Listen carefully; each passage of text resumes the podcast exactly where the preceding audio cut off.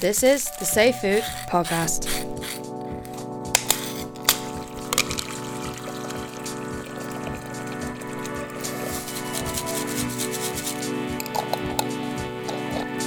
You're listening to the Safe Food Podcast. Hi, I'm Dr. Linda Gordon, Safe Food's Chief Specialist in Food Science. Safe Food is the all island body responsible for promoting food safety and healthy eating. This is the Safe Food Food Safety podcast series where we look at the factors that shape the food industry on the island of Ireland. This episode looks at food packaging and what small food businesses need to think about, from materials to recycling and the environment. Joining us is Ed O'Neill from Teagasc, who is an expert in artisan and specialty foods. He's a packaging technologist and has published papers on chemical migration from packaging into milk and dairy products. Thanks, Ed, for joining us. Thank you, Linda. Nice to be here. Well, I'm going to jump in and ask the most obvious question What is the purpose of packaging in food? Well, technically, food packaging may be described as an economic means of providing a product with protection, preservation, information, and containment during filling, carriage, use, and sale, and with consideration for the environment. Now, that sounds very, very technical, but that's the actual official line. In layman's terms, it's designed to protect the goods against hazards during transport and sale, to enhance the sales appeal of a product, which is very, very important. The consumer needs to see the product on the supermarket shelf in order to make that product saleable to the consumer, to ensure the quality of the product, to make sure that what is packed inside remains in a safe and palatable condition, to preserve the contents up to the expected sell by date, which is absolutely huge because without uh, uh, shelf life, we cannot attain other quality parameters in terms of uh, making it economical to sell the product to the consumer and so forth. So shelf life is very, very important. To provide information, this is huge in terms of what do I do with the contents inside. Okay, so do I um, use within three, three, uh, three days of opening, and so forth and so forth? Does it need refrigeration? Does it need uh, freezing and so forth?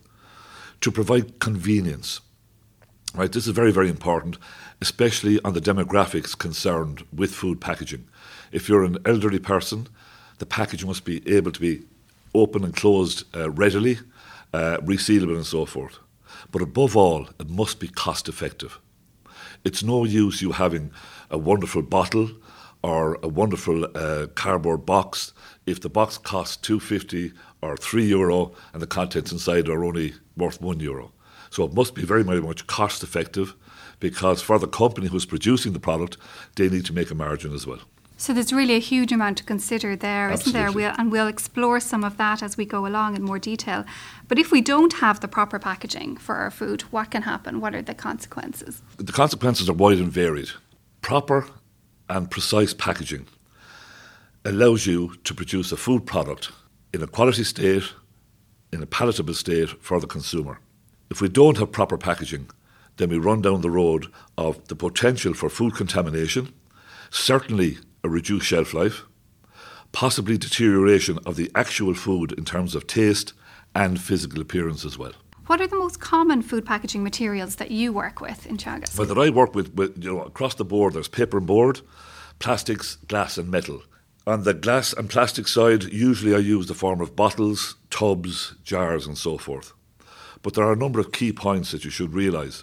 Plastics are wide and varied. They can be engineered to give a range of specific properties. They can be solid, flexible, and so forth.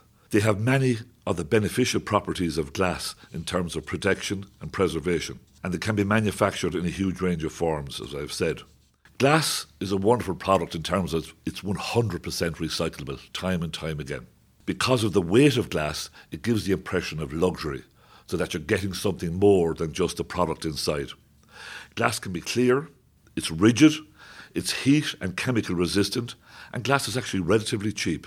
Tin cans are quite common, they're actually made from steel. Metal is a major packaging material, whether it's steel in the form of canning or aluminium in the form of foil, aluminium trays, aluminium cans for beverages, and so forth. And both steel and aluminium are like glass, they are 100% recyclable. Paper is made mainly from wood pulp. Several layers of paper go together to form carton board, and layers of paper with a central fluted layer is called corrugated board. And this is primarily used for outer packaging such as boxes and so forth. And that's the type of packaging that we use on a day to day basis. Tell us, Ed, in terms of considering the most appropriate type of packaging material, does it vary for different food types? Of course. Uh, things like sauces tend to be packed in glass bottles uh, or jars for hot filling. Hot filling then allows the product to have an extended shelf life. So if I take something like a tomato ketchup, uh, that's heated to approximately 100 degrees centigrade and is packed hot into glass bottles. The bottles are then invert capped and then inverted, and this gives the product a safe food. this gives a safe food inside the glass jar, but it also gives a product extension in terms of shelf life for approximately one year. All right. So matching the matching the actual food product to the packaging is very very important. For a lot of refrigerated products, plastic is convenient and very very cheap. So we have yogurt tubs in uh, polypropylene containers and so forth. Um, shelf life of somewhere between 25 and 45 days. Um, easy to use, 100% recyclable, and so forth. Easy to print and aesthetically appealing, paper is very, very important. Paper is often used as an outer packaging, uh, as a sleeve and so forth over ready meals and things like that. But it's also very, very con- convenient for, as I said, printing and to provide information for the consumer. It's also used as a boxing material. What about the different properties of, of the different packaging materials? I mean, we mentioned earlier on that you've looked at chemical migration from packaging. So, you know, what needs to be considered there?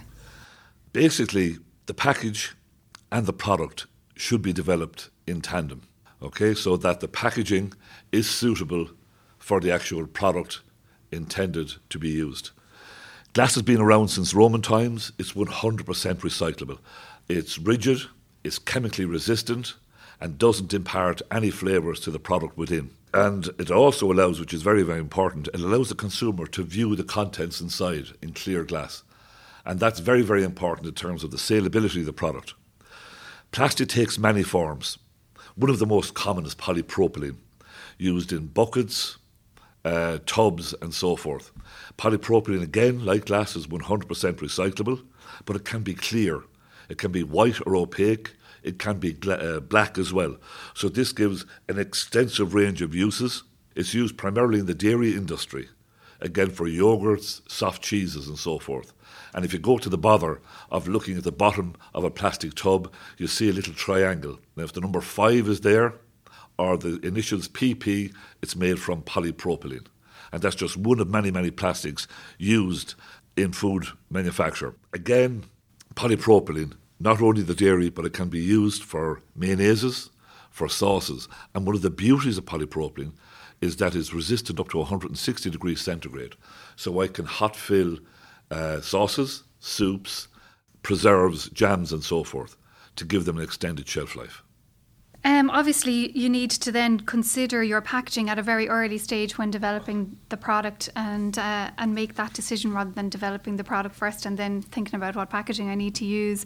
So, what else do food companies need to consider when choosing the right packaging for their product? This is this is quite detailed. The packaging needs to be compatible to the product, but also needs to protect and preserve the contents up to the expected sell-by date. When choosing a packet for your a packaging for your food product there are three basic considerations the product details, the makeup of the actual product, the ingredients, and so forth. Your method of distribution. Do I need to box the package? Do I need to put it on pallets and so forth? Does it need to be refrigerated? Does it need to be frozen? And then there's the marketing element. Okay, who's my target audience? What are my demographics and so forth? So, in terms of the product details, are you actually familiar with the product manufacturer? Do you understand the ingredients that go into make up that product? For instance, does it need protection from light? Does it need protection from moisture? Dry goods, such as soups and so forth, um, they're resistant to microbial influences because there's very little water content there. These dry goods will, if not packed properly, absorb moisture from the atmosphere. Examples would be crisp, sweet cereal soups, as I've said. They must be packed in a material which prevents the passage of water vapour. Moist goods, on the other hand, will lose moisture on exposure to the air. They require a package that prevents the loss of moisture. In the case of cheese, a simple wrapping is insufficient as mould will cause microbial spoilage in a matter of days. So, to this end, a product like cheese must be vacuum packed, right, to protect the product against mold infestation, but also to protect against moisture loss and so forth. We also have the benefit of using mixed atmospheres such as nitrogen and carbon dioxide, called modified atmospheric packaging, and this can be used as well as the package to help prolong prolong shelf life and to help retain moisture and the integrity of the product. And then there's oxygen. Some products are sensitive to oxygen. In case of butter and nuts, oxidative rancidity may develop in the product during storage. Light may also affect these products. And so opaque packs, possibly a foil laminate, is needed to give good protection. It should be remembered that aluminium foil at a thickness greater than 17 microns is a barrier, complete barrier to all gases. So it prevents uh, aromas and flavours travelling from one product to another and so forth. When packaging vegetables, for instance, they're living materials, right? They consume oxygen, release carbon dioxide after being harvested and packed. If the package is unsuitable, the oxygen is used, the vegetables may deteriorate, may just look off, right? So, again, we can use packaging to help prolong shelf life and help prolong the integrity of the product and so forth. What about recycling? You mentioned, you know, a little bit about recycling, but I suppose everybody's concerned nowadays about that. And which types of packaging can be recycled, and are there some that, that can't be recycled and are single use only? Glass and aluminium are 100% recyclable, as are many plastics. In fact, aluminium uses 95% less energy than aluminium made from uh, sorry recycled aluminium uses 95% less energy than aluminium made from virgin stock. In terms of paper, paper uh, is an excellent product in terms of recycling. It can only be recycled a number of times because the actual fibre length in the paper strands gets shorter and shorter every time you recycle it. So, usually a maximum of five to six times it can be recycled. However, after that, it can go for incineration to energy recovery. And paper includes newspapers, magazines, sugar bags, calendars, diaries, computer paper, egg boxes, holiday brochures, school books. There's an absolute huge range, okay? And again, all of these are recyclable. In terms of metal, there's aluminium cans, uh, drink cans, empty deodorant cans, but again, you have to check with your individual uh, recycler if these are allowable and so forth. There's also steel cans from your beans and your pet foods and so forth. Um, biscuit tins, soup tins. There's a whole range. In terms of plastics, the plastics must be rigid, as in solid plastics. These would include mineral bottles, water bottles, mouthwash, um, salad dressing, cosmetics, soap bottles, all of these are recyclable. Shampoos are recyclable, household cleaning bottles, again, recyclable. Uh, laundry detergent bottles, rigid plastic trays, it doesn't matter whether they're black or clear or white, they're all recyclable. And I previously mentioned yogurt containers and, and plastic salad tubs. Again, these are all examples of rigid plastic materials that are 100% recyclable and can be used again and again. So you mentioned earlier on that you know spoilage is a problem if the packaging doesn't do its job or if it's not suitable. Can you tell us a little bit more about what causes spoilage and how that might affect the food? Packaging takes many forms, and its role is wide and varied. Protection from light, protection from odours, and protection from the environment. If it fails to do its job, such as pinholing in foil, faulty seals on pouches, or possibly on lids, then the product inside the pack becomes compromised in many different ways, which may result in unsafe food. Surely, you know, these days we need to be more environmentally aware, and, you know, we've talked about recycling, but we should really be trying to reduce packaging altogether. You know, don't you know, people, you know, describe too much packaging on foods, and should food businesses not just be trying to reduce the amount of packaging that they have? It's a very interesting question because sometimes we fail to understand the role of packaging, which is again one of con- preservation and containment, right? So we are preserving our food, we're containing it, and we are presenting a safe food to the consumer. And it's important in the production of safe food for the consumer is absolutely huge. As a country, we have EU targets to meet, and in 2017 we met those targets by recycling 66% of our packaging waste and we recovered 86% of our packaging weight, which is impressive. We're well ahead of the, the, the guidelines given to us. However, we can always repo- uh, uh, improve, and it's hope that we can reach a recycling target by 70% in 2030. The packaging community themselves have done quite a lot in recent years.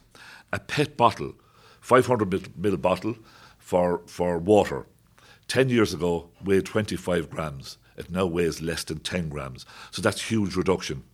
Bread bags use 35% less material than they did a decade ago. Refuse sacks, 52% less material.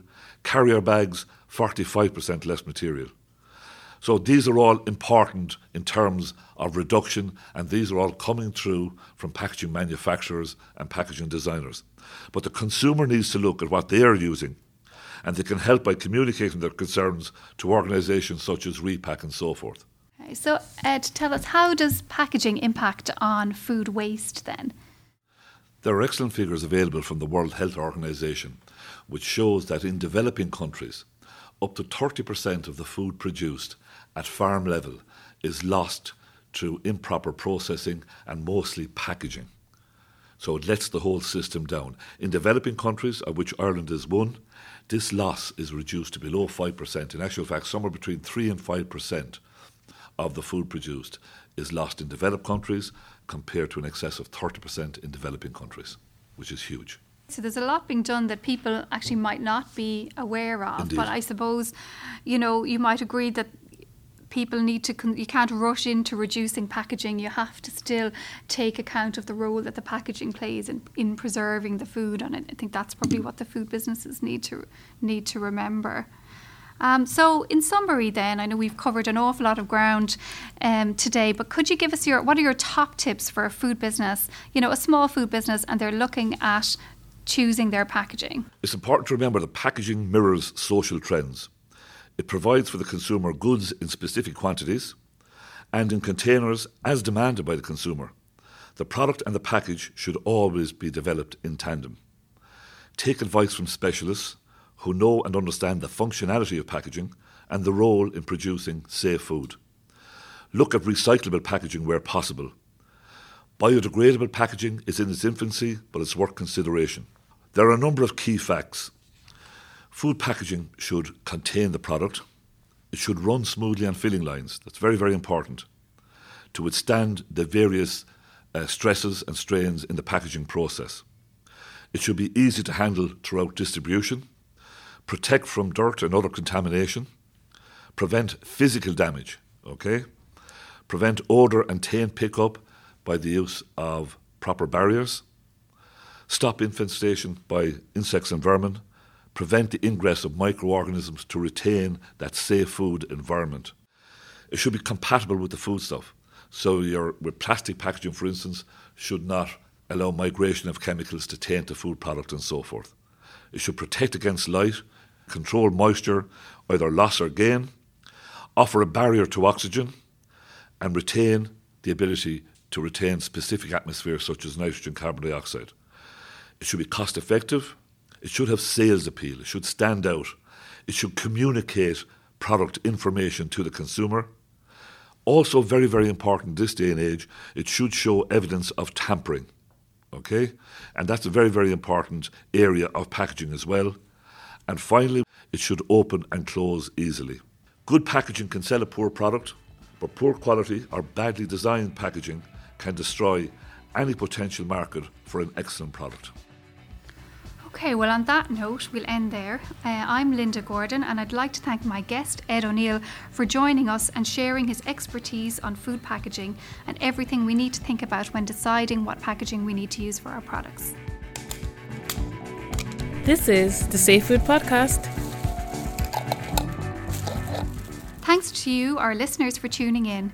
Please spread the word about the Safe Food Food Safety podcast series to anyone you think could benefit from it. If you want to hear more on this or other nutrition and food safety issues, search Safe Food Podcasts or join the conversation on at Safe Food Network and follow us on LinkedIn. Until the next time, goodbye and take care.